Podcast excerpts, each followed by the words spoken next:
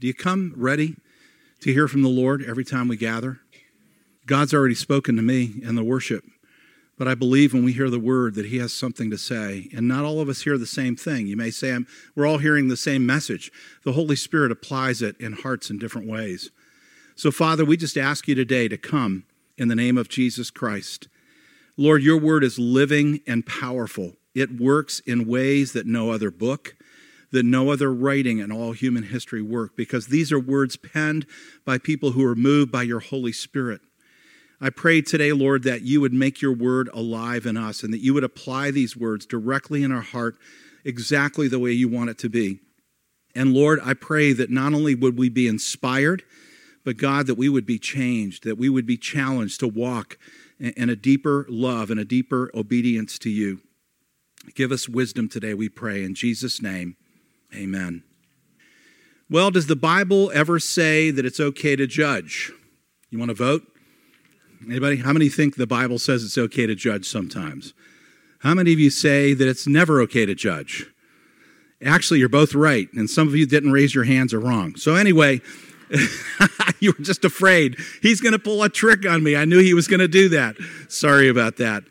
One of the most quoted Bible verses, I read this a couple years ago, was a survey that went out. It used to be John 3.16. Remember, you'd see that at all the ball games. There was this chart with John 3.16, and somebody, I don't know if it was the same person, got into every NFL stadium. There was a conspiracy. Well, now it's John, I think one of the most recognized verses in America is Matthew 7 1. Do not judge, or you too will be judged. And a lot of times when people say that, they're saying it in a, defensive way. In other words, don't judge me, because if you judge me, you're going to get judged. But I think that, uh, and, and, by the way, how many of us have felt unjustly judged at times? Come on, you can all raise your hands on that one. Isn't it true? Sometimes we can even feel uh, wrongly judged at church. People will go to church and uh, they, if they go in with a heart that's critical, their own heart can be critical, they'll walk away saying they were judging me. But other times you go to a church and they are judging you. And uh, you're, you're feeling more criticism than you're feeling love and you're feeling uh, truth coming forward. Aren't Christians supposed to be people of grace? Aren't we supposed to be people of mercy? And yet, sometimes the message that comes through religious people, not necessarily God's people, but religious people, can be very condemning. But back to the question of judging, doesn't the Bible say that we should discern? Doesn't the Bible say that we have to make judgments between what is right and wrong and good and evil? And actually, there are different words and different contexts that are used here. And I think you might be surprised at what the Bible has to say about judgment. So we're going to jump in today in James chapter 4. I think this is, what is this, the 19th installment of the James series? I told you it was going to take a while, but we're not in a hurry, right? James 4 11 and 12, it says, Don't speak evil against each other. Dear brothers and sisters, if you criticize and judge each other, then you are criticizing and judging God's law. But your job is to obey the law, not to judge whether it applies to you. God alone, who gave the law, is the judge. He alone has the power to save or to destroy. So, what right do you have to judge your neighbor? Pretty powerful words. So, we're going to look at four things today. The first is James warns us never to speak evil against one another. The Bible is very clear about slander and gossip. We are never to slander, we are never to gossip about other people. Matthew 15, 18 says, But the things that come out of a person's mouth are from the heart, and these defile them. For out of the heart come evil thoughts, murder, adultery, sexual immorality, theft, false testimony, and slander. Our words are an indication of the condition of our heart. You can have a heart of mercy that is compassionate towards other people, or you can have a critical spirit, a critical heart that tears people down and looks for the faults in other people. An indication that you see everybody else's faults and you don't see your own is a real good indication that you have a critical spirit. One of the uh, words that we need to understand very clearly is the word Satan. His name literally means slanderer. So you are never more like Satan than when you are slandering someone else. You're actually doing his work. You're accusing. And it's interesting that as I talk to rabbis about their view of the devil or Satan. They have a very different view than the Christian view. They see him as a prosecuting attorney.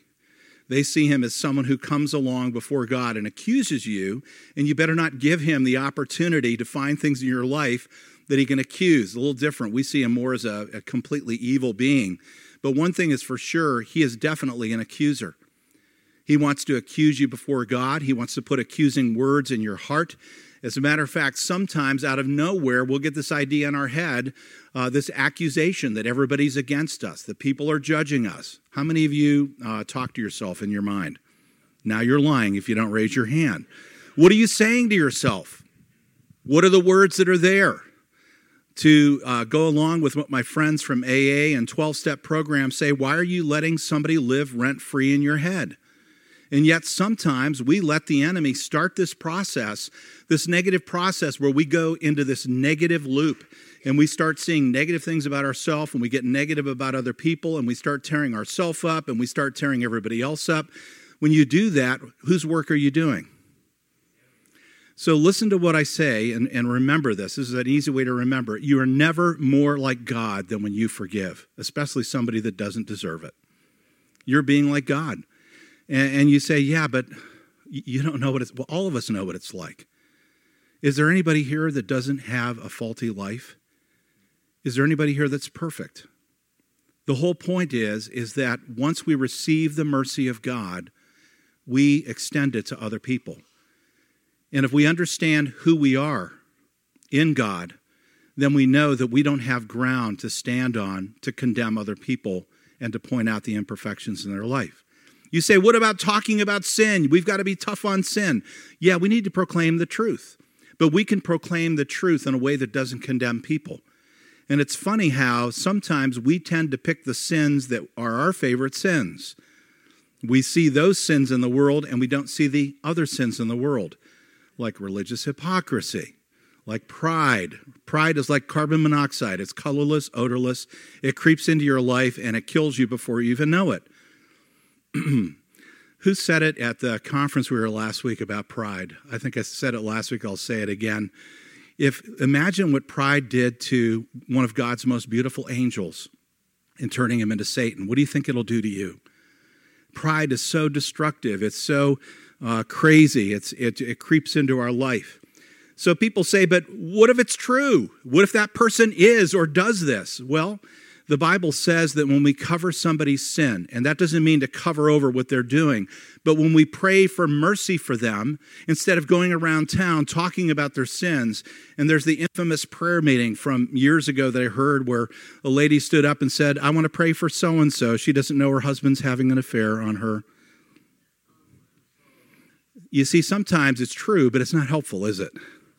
Okay, that what that church prayer meeting did not go very far in glorifying God and helping people to get better. There's a time and a way to minister to people. Shouldn't we rather advocate for people that are caught in sin? Shouldn't we rather say, Lord, I was once like that, and God, give them the grace and mercy to know you?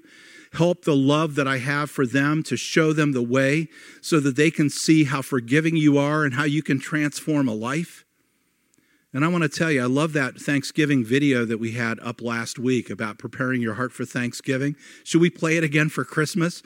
Because when we go into family uh, gatherings, many times what happens is we fall into old patterns that go all the way back to childhood. And we go, man, I wasn't very much like Jesus. And that's because we get caught in these patterns and we go back into these old things, these old ways that we did, and we get trapped in those. And I don't want to be that way. I want to be like Jesus. I want to look like Jesus. I want to show mercy like Jesus. There is a day coming, and we're going to talk about this. I'll jump to point four real quick that, that we are going to stand before God and He's going to judge us. But in this age in which we live, he says he is not willing that any should perish. God's perfect will is that all would come to know him and repent of their sins so that they would be forgiven and not stand in the judgment and not hear their name called in the Lamb's book of life. Do we understand what that's all about? Too often, what we've done at the church is we've called out people's sins and we haven't told them, please come and stand with me at the foot of the cross because I'm on the list too.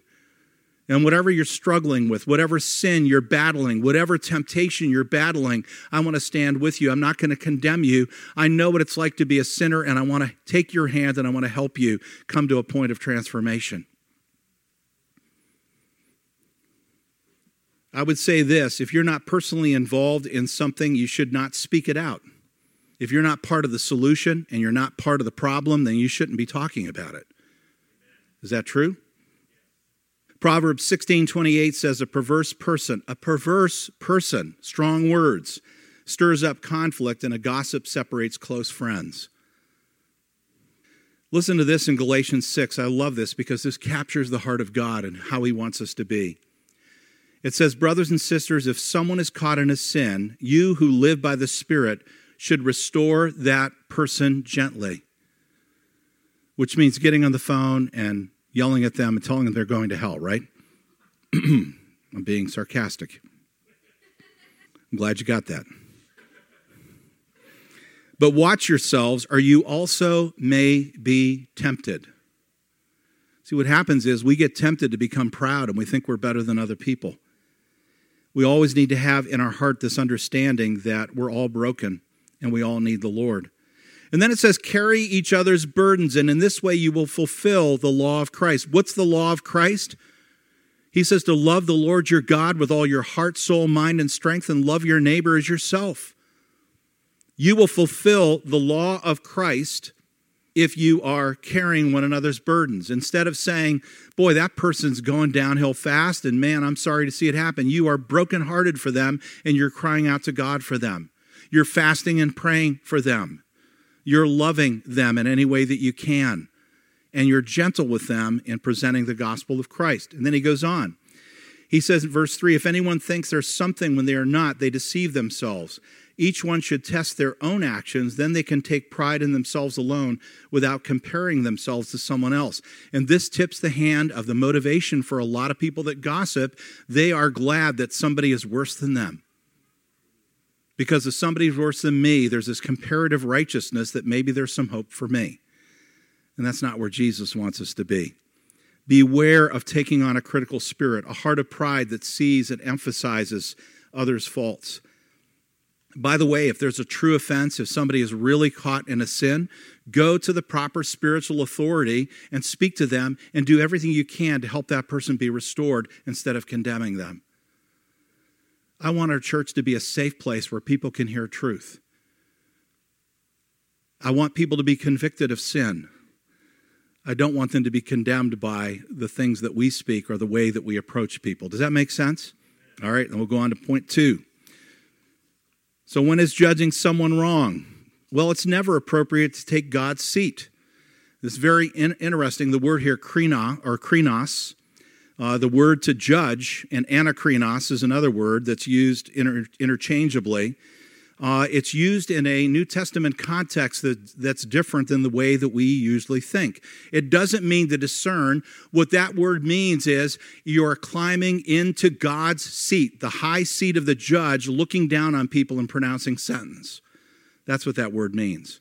If you look at it in context, that's what it's saying. None of us deserves to sit on the seat of God. The Bible tells us there's a day coming it talks about the judgment seat of Christ.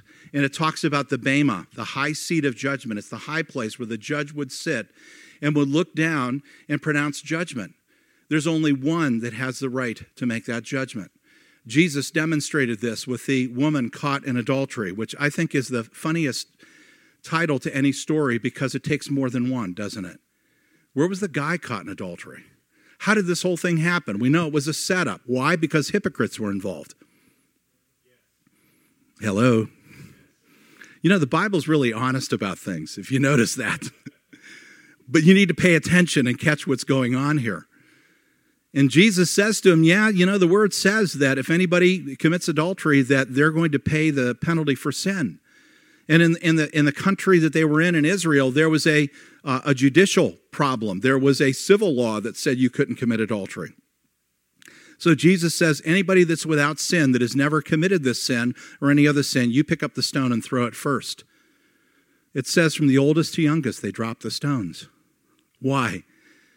because I think people realized that there was really only one that had a right to throw any stones. And can you imagine the scene when Jesus turns to this woman? He says, Woman, where are those that accuse you? And the only one that was qualified to accuse her was who? The one who was standing in front of her. And she says, No one, my Lord. Now, notice what he says. He says, Then go. Go, you, you, you're going to live, but sin no more. He didn't compromise with her. He told her, He said, Don't get involved in this kind of thing. You know this is wrong. Let me just read into what Jesus said there. But he's saying, Go and don't do this again. But I extend mercy to you, I extend grace to you. That's the heart of Christ in this moment. When people stand before the Lord and the names are read out of the Lamb's book of life, there is one thing that gets you in that book and that is that you are covered by the blood of the Lamb. We sang about it this morning. I love that song about how his blood proclaims a better word for us. That's out of Hebrews, where it talks about the blood of Christ is better than the blood of Abel. That it speaks a different word. What does it speak? It speaks mercy, it speaks forgiveness. The one thing that's going to keep you out of heaven is that you rejected the gift of eternal life, the Lord Jesus Christ, his precious blood that washes our sin clean. It's not been, uh, going to be because you lived a perfect life. If anybody thought that was going to happen, I just want to undeceive you. That's the one thing rejecting the Lamb and rejecting his gift, his free gift of eternal life. How different is this word judgment than discernment? Now, the Bible does tell us to discern, doesn't it? Diakrinos is a different word. Okay? We get the word discernment from that. It doesn't mean to stand in the high place. It means to listen to the voice and heart of God and discern what is motivating a situation and what is at work in that situation. But it doesn't have the idea that you are proclaiming judgment over that person or that situation. It's just the Lord showing you what's right or wrong in that situation. Are we right to discern whether somebody has fruit in their life? You better believe it. And I, will be the first to tell you, in my life, I've been taken in by people that told me they were Christians only to find out they were swindlers. I got to the point living in the Bible Belt where I told people, when you're done with the job and I've paid you and we've agreed on everything, then I'll tell you whether you're a Christian or not. Because everybody was a Christian that came to my door to do something. So, can we be honest about this? Discernment is definitely needed, but discernment doesn't mean that we look down on people it means that God is giving us wisdom and the ability to know. Number three, now this might surprise you because I find a lot of Christians don't understand this. I want to take a look at Matthew chapter 18. Matthew 18 is a very powerful chapter. It begins by talking about those who uh, victimize children, those who don't properly treat children, and how God is very grieved by that. But in Matthew 18 15, it says, If your brother or sister sins, go and point it their, out their fault just between the two of you. Let me stop there for a second. What do most people do? When somebody sins against them or you become offended by somebody, what you do is you get on Facebook, like I saw somebody do on my Facebook account last week. One of my friends pointed out the faults of people in their life. And I just cringed for them. And I thought, this is not going to be good. This is not going to do well for your family. It's going to hurt a lot of people. I'm that close to getting off Facebook. Okay, I've got. To, I've just got to be honest with you. It just it seems like there's always something there that's. I know, my and my younger children tell me, Dad, we got off Facebook a long time ago. What's your problem? I know, I'm slow. The Bible says just between two of you because the hope is that it's not going to cause division in the church and that you, as two mature believers, followers of Christ, will sit down together and work it out. And the people will apologize and bring restitution or do what's right. There are times when you can't work things out, okay? And it says there, it says, if they listen to you, you have won them over. By the way, what's the goal of meeting with that person? To win the argument, right? To win them over, to restore relationship. Wow. There's going to be a test at the end of the message here, so pay attention, okay? Now it says this if they will not listen, Take one or two others along so that every matter may be established by the testimony of two or three witnesses. Look for people that you both respect. Look for people that are mature. You're not looking for people that are going to be partisan, that are people that are going to back you up. You're not going to bring bouncers to this fight. okay? But you're bringing people that are mature in the church that are going to help you bring reconciliation and that aren't going to let this get all over the place. And I've heard people say, and I've even done it myself over the years, I need to process with this with some people before I go talk to that person. Well, let me tell you what happens. When somebody offends you, when something goes wrong, and you process it with other people, you have now shared the offense with them chances are they will take up that offense, almost like you pick up a card from the, if you're playing cards, from the draw pile. And what happens is once you take up offense, now you've got to deal with it. You weren't offended in the first place, but you've taken up that person's offense. And even if they reconcile with the person that they were offended by, you will still carry that offense, and it causes disunity, distrust in the body of Christ. This is why this is so clear and what he tells us to do here, okay? In verse 17, it says, If they still refuse to listen, tell the church. And if they refuse to listen even to the church, treat them as you would a pagan or a tax collector. Truly, I tell you, whatever you bind on earth will be bound in heaven, and whatever you loose on earth will be loosed in heaven. And we'll read verse 19 in a moment. But the Bible says there, there are times when you can't work things out. In the history of this church, there have been conflicts between people that our elders have had to get involved with and work with. I think about some of those, and a number of them have involved money, but a couple times when people owed money, there was one person that borrowed uh, tens of thousands of dollars from a number of different people, and you're looking like, where can I go for a loan? And uh, they didn't pay it back. They kept making promises, and we tried to work things out. We set a payment reschedule thing and whatever. I even had uh, one guy's employees call me. This has ha- actually happened to me twice. You've got a person who's a member in your church and they have not paid me for months. What do you do with that as a pastor?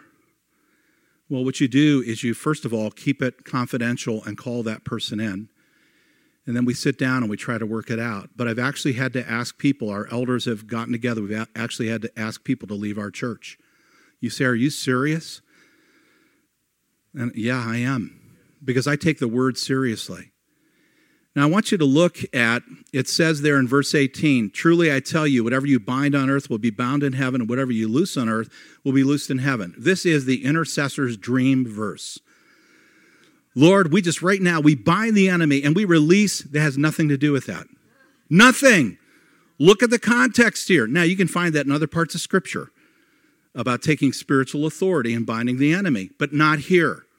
The context here is Jesus is telling his disciples, he says, You are my leadership team. You are the beginning of the ecclesia. You are the leadership of the church, and I'm giving you the authority to forgive sin or to release sin or to hold on to sin and, and to bring people to a place of judgment. God has given the church the ability to discern. Why? Because God wants the church to preserve holiness and integrity in the church. When people are allowed to run free in the church and do the kind of things that they do, like bilk people out of money, and I've heard stories that'll break your heart. What do you do when a widow comes to you and says, I gave a contractor thousands of dollars and they said that I never gave them any money and never showed up to do the work? And they're a leader in another church.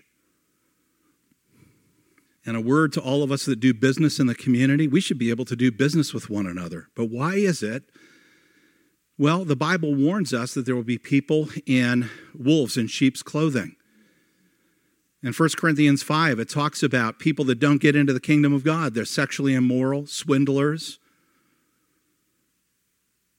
drunkards, people that are in the body, but they're not living the life it's contingent upon the leadership to make sure that those people are given an opportunity to repent, an opportunity to be restored, and if they refuse to be restored, to leave. I had a, I had a young rabbi in a meeting, and our rabbi, rabbinical evangelical dialogue, asked me, he said, Do you follow that? And I said, Yeah. He said, Have you ever had to ask anybody leave your church because of sexual immorality? And I said, No, thanks be to God. I said, I've had to correct some people. I said, but we have had to ask people that were swindlers. And he had been reading First Corinthians, so he asked me about that verse. I love when the rabbis read the New Testament. After all, I'm reading the Old Testament all the time. They should be, right? He said, You know what? I have no problem with that. He says, I'm going to talk to the other rabbis. He said, Because we have a lot of problem with people that are preying on other people in our synagogue, and we don't do anything about it. He says, I like what I'm hearing from you. I thought, That's good. That made me feel good. So, how many of you knew, by the way, that those verses didn't have anything to do with, that you thought they were for prayer? There, there are certain parts of Scripture, like Proverbs, and even in James, where all of a sudden James will bounce from one idea to another. There's a flow of consciousness here, and context is the key interpreting Scripture. So look what he goes on to say. Again, I truly, I tell you that if two of you on earth agree about anything they ask for, it will be done for them by my Father in heaven. For where two or three gather in my name, there am I with them. This is talking about the authority of the church. Did you know the name for church in Greek is ecclesia? Before it was used in relation to the church, it was used in regard to the synagogue. And before it was used in regard to the synagogue, in Greek culture, it was used to refer to city council or a body of leaders, a body of elders that uh, worked over something. And the ecclesia was a group that was gathered with legal authority. They gathered together with authority to do something together that they couldn't do individually. How does that relate to the church? God wants to preserve the unity and integrity of the church. So then when we get together, there is a spiritual authority here and there is a unity here, and that we have done everything we can to preserve and walk in that unity. So there is an application in prayer. And that is that when we walk in unity, we have greater authority. When we walk without unity, when there's disunity in our midst, when there's division, when there's gossip and slander, and there's another word called factions, seditions in the King James. If you look those up, those are people that create division in the body of Christ. Look at the six things that God hates. Yes, seven, it says in the Old Testament. The last one is people who stir up dissension among brothers or sisters in a community. It's not just a family. It, the word there literally means a community. You, dis- you stir up dissension. So we need to preserve that. The Expositor's Greek New Testament says this quote, the 12 for the moment are for Jesus, the ecclesia. They were the nucleus of it, the nucleus of the church.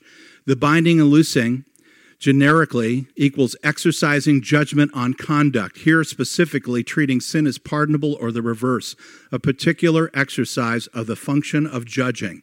So, to answer your question, should the church judge? Yes, in certain conditions and as a pastor and as a leader, even in the community. And, and by the way, as our community comes together with greater unity, and pastors and networks are working together, we have literally shut down people that have come into this community that are charlatans I remember it was about eight years ago now that somebody came in and they wanted to hold all these meetings in Akron.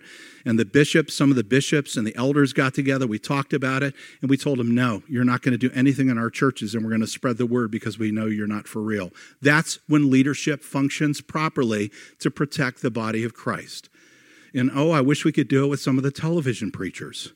There are good ones out that are doing awesome stuff, but there are people that are tearing up people's lives, and the local pastors usually have to do the work of repair for the bad theology that comes from some of the things that are said in television. I'm not against TV or radio ministry, I think it's awesome, but I think we need to be careful about that. Let me, uh, one other thing about this, and this is something that we need to hear in the season that we live in. Turn to 1 Corinthians 5 if you have your Bible. It'll be up on the screen too if you just want to look up there. I got this new paper that's so thick it's hard to separate the pages. I cut the tree myself. I dried it. I...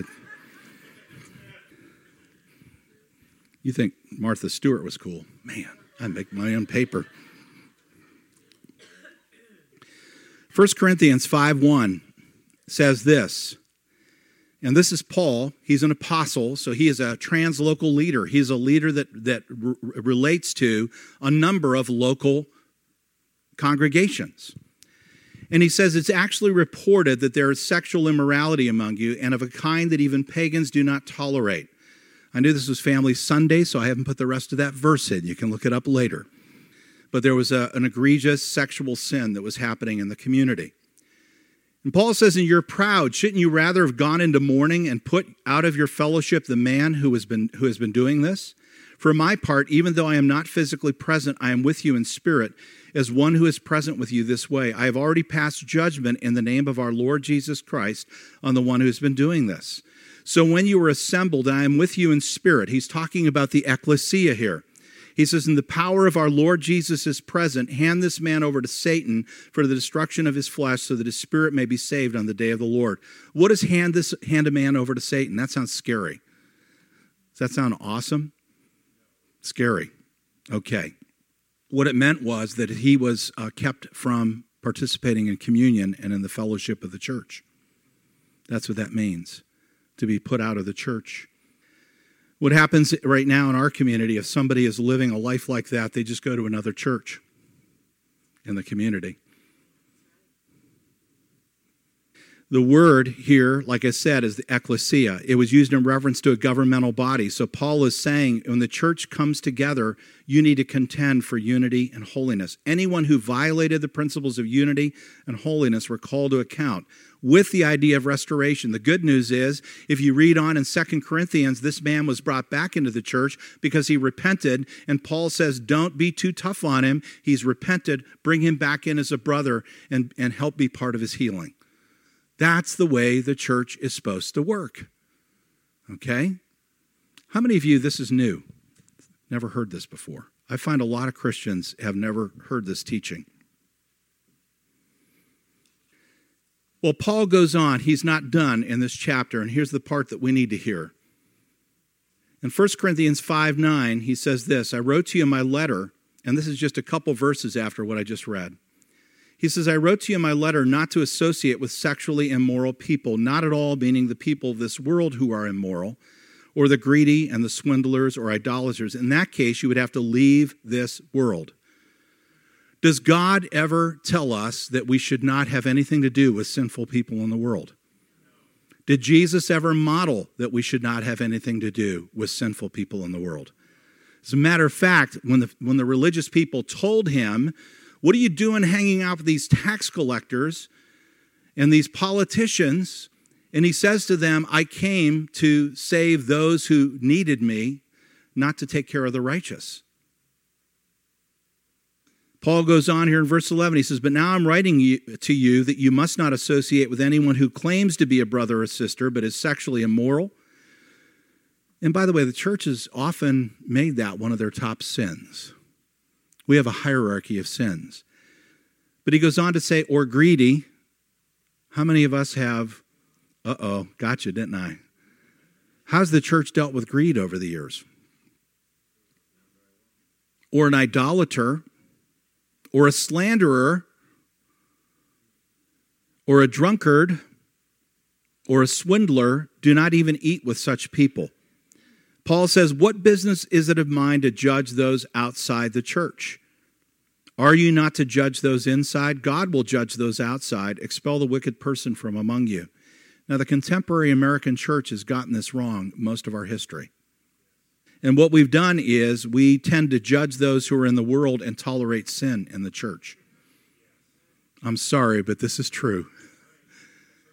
We judge people in the world and we tolerate those who are sinful in the church. And what happens is it discredits our testimony to the world. Because they say, if those people are living like I am, but they're religious and they're putting their nose in the air and looking down at me, why do I want to be part of them? I'm just going to be honest with us here. Are you, are you getting the understanding of what it means to, to judge and discern and the difference between these two things? Why should we expect those who don't know our Savior to act like Jesus? And by the way, there are lots of really good people in the world that are doing awesome things. And you look at that and you go, man, the church could learn from that. When I found my biological mom uh, at age 49, I had been told that she was dead, and I had a dream that uh, she was alive and that I needed to find her. And Janice and I discerned that that was really from the Lord. So we did this work, and I found Anita, my biological mom, living in the house that she had lived in when she was a teenager and had become pregnant with me many years before. And it was probably one of the worst neighborhoods on the north side of uh, Pittsburgh. Uh, it looked like a bombed out zone.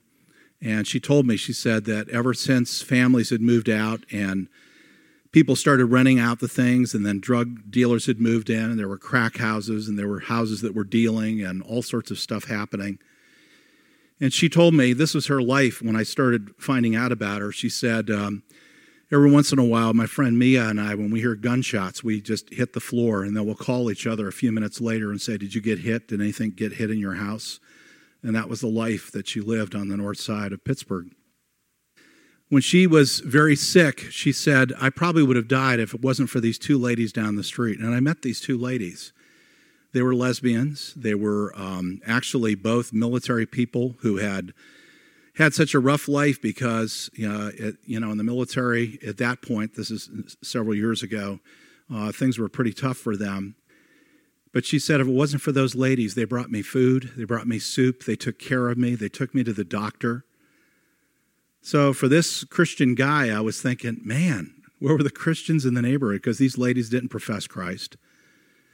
And uh, I got to meet them and I thanked them. I said, I want, to, I want to tell you how much I appreciate you. And they knew that I was a pastor. We had a very interesting interaction. I got the impression they were hiding out in this neighborhood because nobody bothered them because the neighborhood was so bad. There are lots of people in the world that are living pretty good lives by the best knowledge that they have. They just don't know Jesus. And if we don't show them a life that is different, a life of transformation, a life of compassion, and a life of love, instead of judging them and make it all about we're better than you, religious people are better than you, nobody's going to want to know Jesus. Now, granted, I'll tell you this and, and I, I'm probably going to do a message on this in 2020. Is our media descriptive or proscriptive?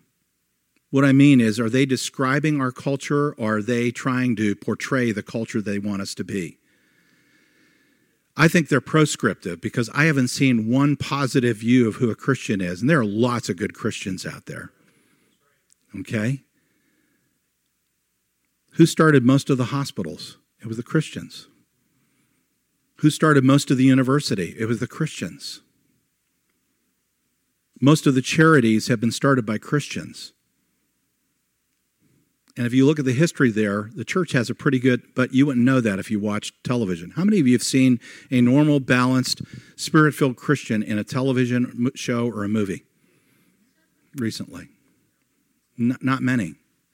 So, the other side of fairness is we really have to do hard work because we're working against somebody who's slandering us. Does that make sense? And that hurts sometimes. But it's up to the church to stand up. And they slander Jesus, by the way, too. If they spoke ill of him and they rejected him, they're going to reject us. But there are people out there that need to hear about Jesus. And they need to hear about his grace and they need to hear about his love. I feel so strongly that we need to understand this about judgment and discernment and the difference. When we discern there's a brokenness in somebody, it should lead us to a heart of compassion that says, God, how can I pray for, encourage, help this person through where they're at to a place where they understand that God loves them and wants to change them? How can we lovingly share and reveal Christ to the world and warn them of the judgment to come? That's the question for us today. The fourth thing I want to share with you is this, and I'll have more to say about this. I'm just going to introduce this, but we're going to talk more about this. God has given authority to civil leaders in our world to judge and establish laws. At the conference we were at a weekend ago, we heard attorney Ellen Fohl, who is uh, she's now the international program specialist also, she was the former legal counsel for Heartbeat International, which is the largest uh, right to life organization in the world. They are a connection of uh, Christian run um, homes and ministries that take care of women that have unwanted pregnancies and help them carry their children to term and give them alternatives to abortion. They are the anti Planned Parenthood, and they're awesome people, and they are operating all over the world. And Ellen Fohl got up in the uh, meeting and she looked out. She was an attorney in Cleveland years ago, and now she's uh, based in Columbus with this organization. She says, Hey, I'm looking out at some of you. I've gotten several of you out of, out of jail. Well, you know, you're at a Christian conference and you're thinking, Where's she going with that? I'll tell you where she went with that in a moment. But God gives civil government to create law. Romans 13, 1 through 7, talks about, and I don't have that scripture up there because we don't have a lot of time, but it talks about how God has given civil leaders the right to establish authority and how we need to honor the powers that be. Now, this shakes me up, and I, this is why I'm not going to take a lot of time on this today, because I need to take more time in the future. This is during the reign of Claudius, the Roman emperor. He was the first, the beginning of the early persecution in the church. And Paul is saying you need to honor those who are in authority because there is no authority other than that which has been instituted by God. That's hard to hear. I look at the authority sometime and I go, Lord, are you sure that they're instituted by God? No, I, am being honest with you. And the Lord said, You need to pray. And by the way, you need to know that a people that are in rebellion against God, God will give them childish leaders. If you want to read about that, read the first six chapters of Isaiah. It talks about a country that's in rebellion against God and how all systems begin to break down because God withdraws his hand. So sometimes we have the leaders that we have created and the leaders that we deserve. That's why we're called to pray for our leaders. But what happens when society goes bad and civil law violates biblical truth?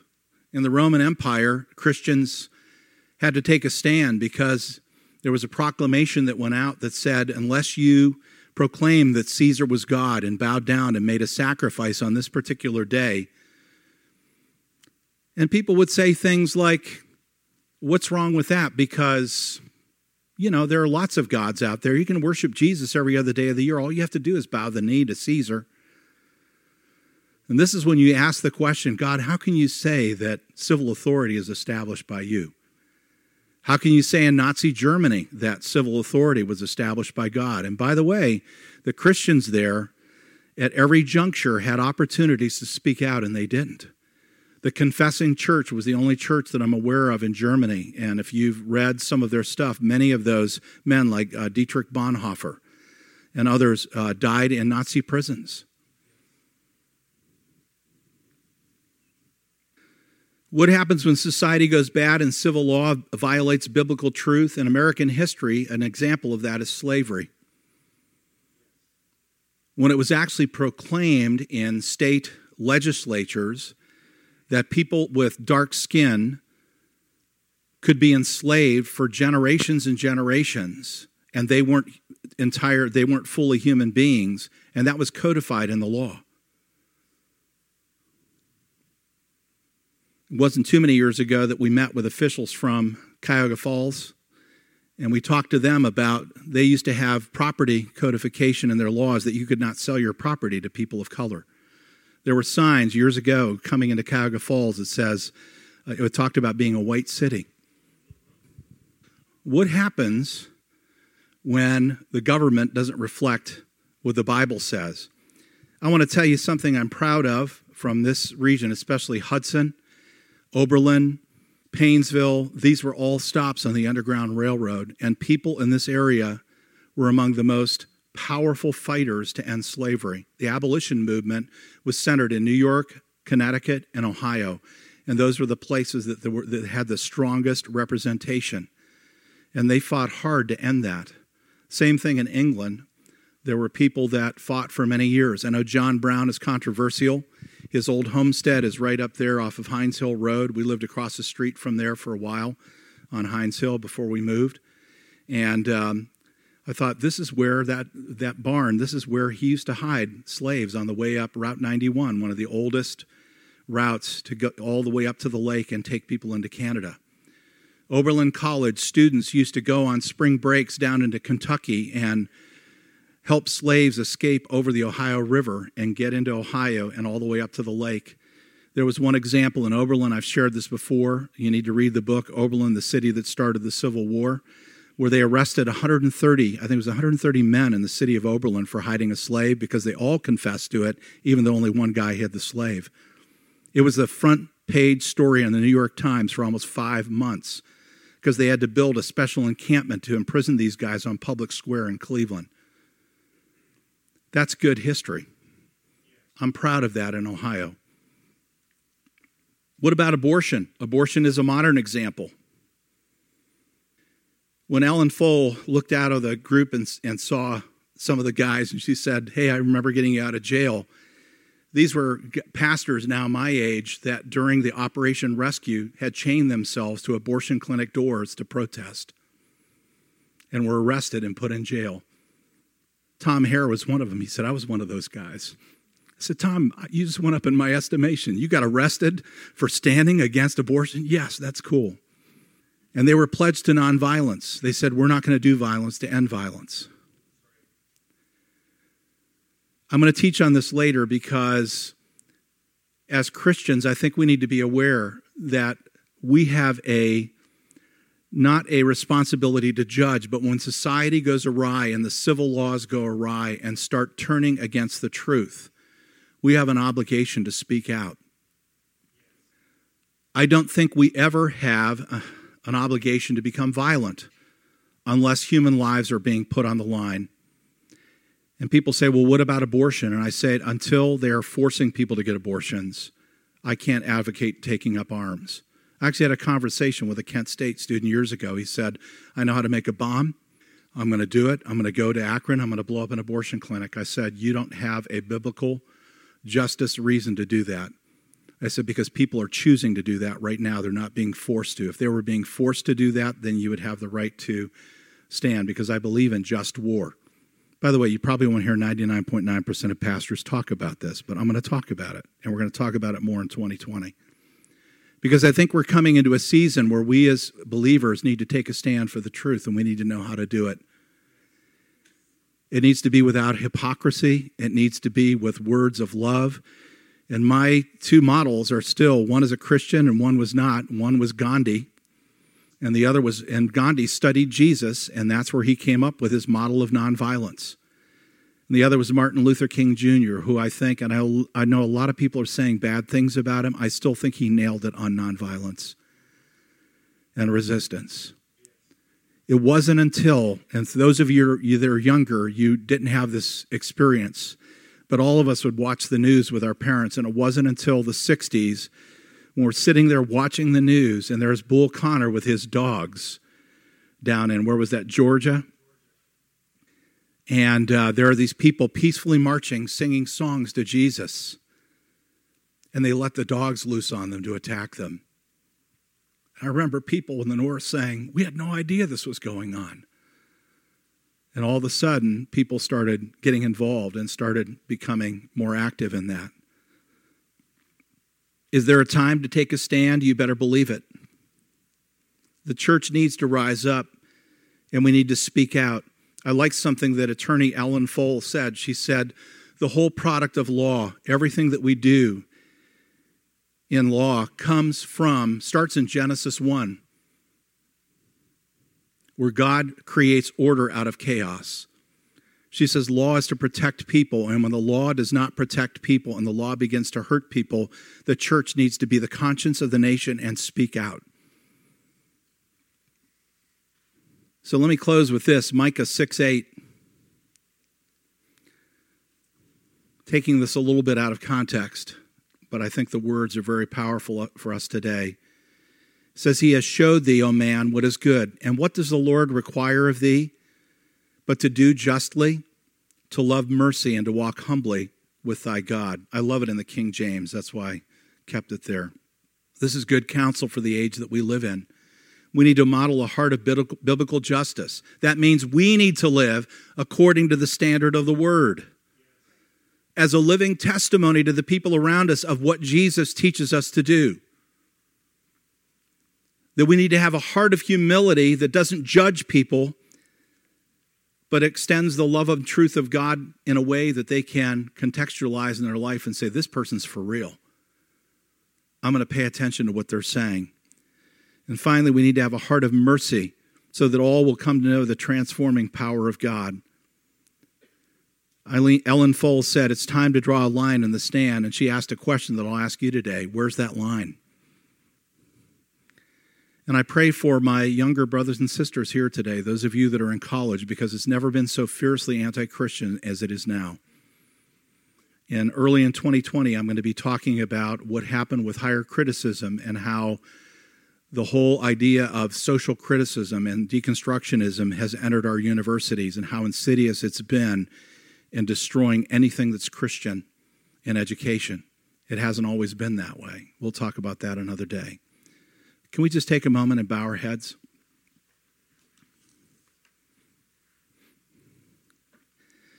I'm not going to ask anybody to come forward today. I said, Lord, how do you want me to end this? And I, I, believe we need to have a quiet response in prayer before the Lord, just you and Him right now. First of all, I want to ask for those that have been judging, those that have been slandering or gossiping. God is calling you to repent right now. He's saying it's time to lay that down. It doesn't reflect Him. Can we just take a moment? And I'm going to pray. And uh, I've done this in the past. God has convicted me about it. I still find myself tending toward that at times. And the Holy Spirit says, don't go there. Lord, I just pray right now in the name of Jesus that you would help us. Some of us were raised in a milieu or a culture where Gossip and slander was part of the very air that we breathed. Lord, I ask you to help us not to be those people. Never to be critical of others, never to judge others, never to take your seat. Forgive us, Lord, for taking your place, the high seat of judgment. God, have mercy on us. And Lord, we know your word says that whatever measure we use to judge others will be the measure used against us. The Lord is telling me some of you have been stuck in your lives and you can't figure out why you're not moving forward. And the Lord is saying it's because you've taken that position of high judgment. And the Lord is saying, release that and allow my grace and mercy to flow in your lives. So, Lord, we just ask you to do that right now. Forgive us. Cleanse our hearts, God. Purify our hearts, God. Help us to be people that speak truth and love, that gently restore people that are caught in sin. And secondly, I want to pray for that last question that attorney Ellen Fohl asked, and that is where is our line? Are we willing to draw a line in our lives and say, this is what biblical justice is about? This is what God's truth is about. I need to stand for truth. And Lord, it's hard in the world that we live in because there's so much criticism. There is a spirit of criticism and a spirit of slander that has been released in our land. Help us, God, in the midst of this to be people that shine. I thought about it last night as I was thinking about this message, and I was sitting in the room in the, in the dark, but the Christmas tree was on. Lord, help us to be literally in the season like the Christmas lights. Help us to shine out and help us to do it with a heart of love and humility. So the people around us go, you know what? They're for real. They're willing to take a stand, but I don't feel condemned by them. Help us, Lord, and forgive us when we have wanted the approval of human beings more than we've wanted your approval. Forgive us, God. Forgive us, God. Let's stand together. God is so good. Can we just lift up praise to Him? He forgives us when we confess our sins to Him. It says He is faithful and just, and He forgives our sins. First John. So, Lord, we just thank you. We just give you praise and glory and honor. Can you just lift your voices with me and thank the Lord? Lord, I want to thank you for your patience with me. I want to thank you, Lord, for your grace. I want to thank you, Lord, for your mercy in my life. I want to thank you, Lord, that you have not treated me as my sins deserve. I want to thank you, God, that you've activated a heart of mercy when I was born with a heart of judgment. I just pray, Lord, that you would cleanse our hearts today and that you would release your grace and mercy in us. Thank you, Jesus. Hallelujah. Lord, just help us in this season to remember. I love the words that John and Dory read this morning about the first Sunday in Advent. Lord, just help us to keep our hearts oriented toward you during this Christmas season. Help us to remember what it's all about. It's all about hope. It's all about the hope that we have in you. Bless us and go with us, God, and use us for your glory. Make us a blessing to others, we pray. In Jesus' name, Amen. Let's go in the blessing of the Lord.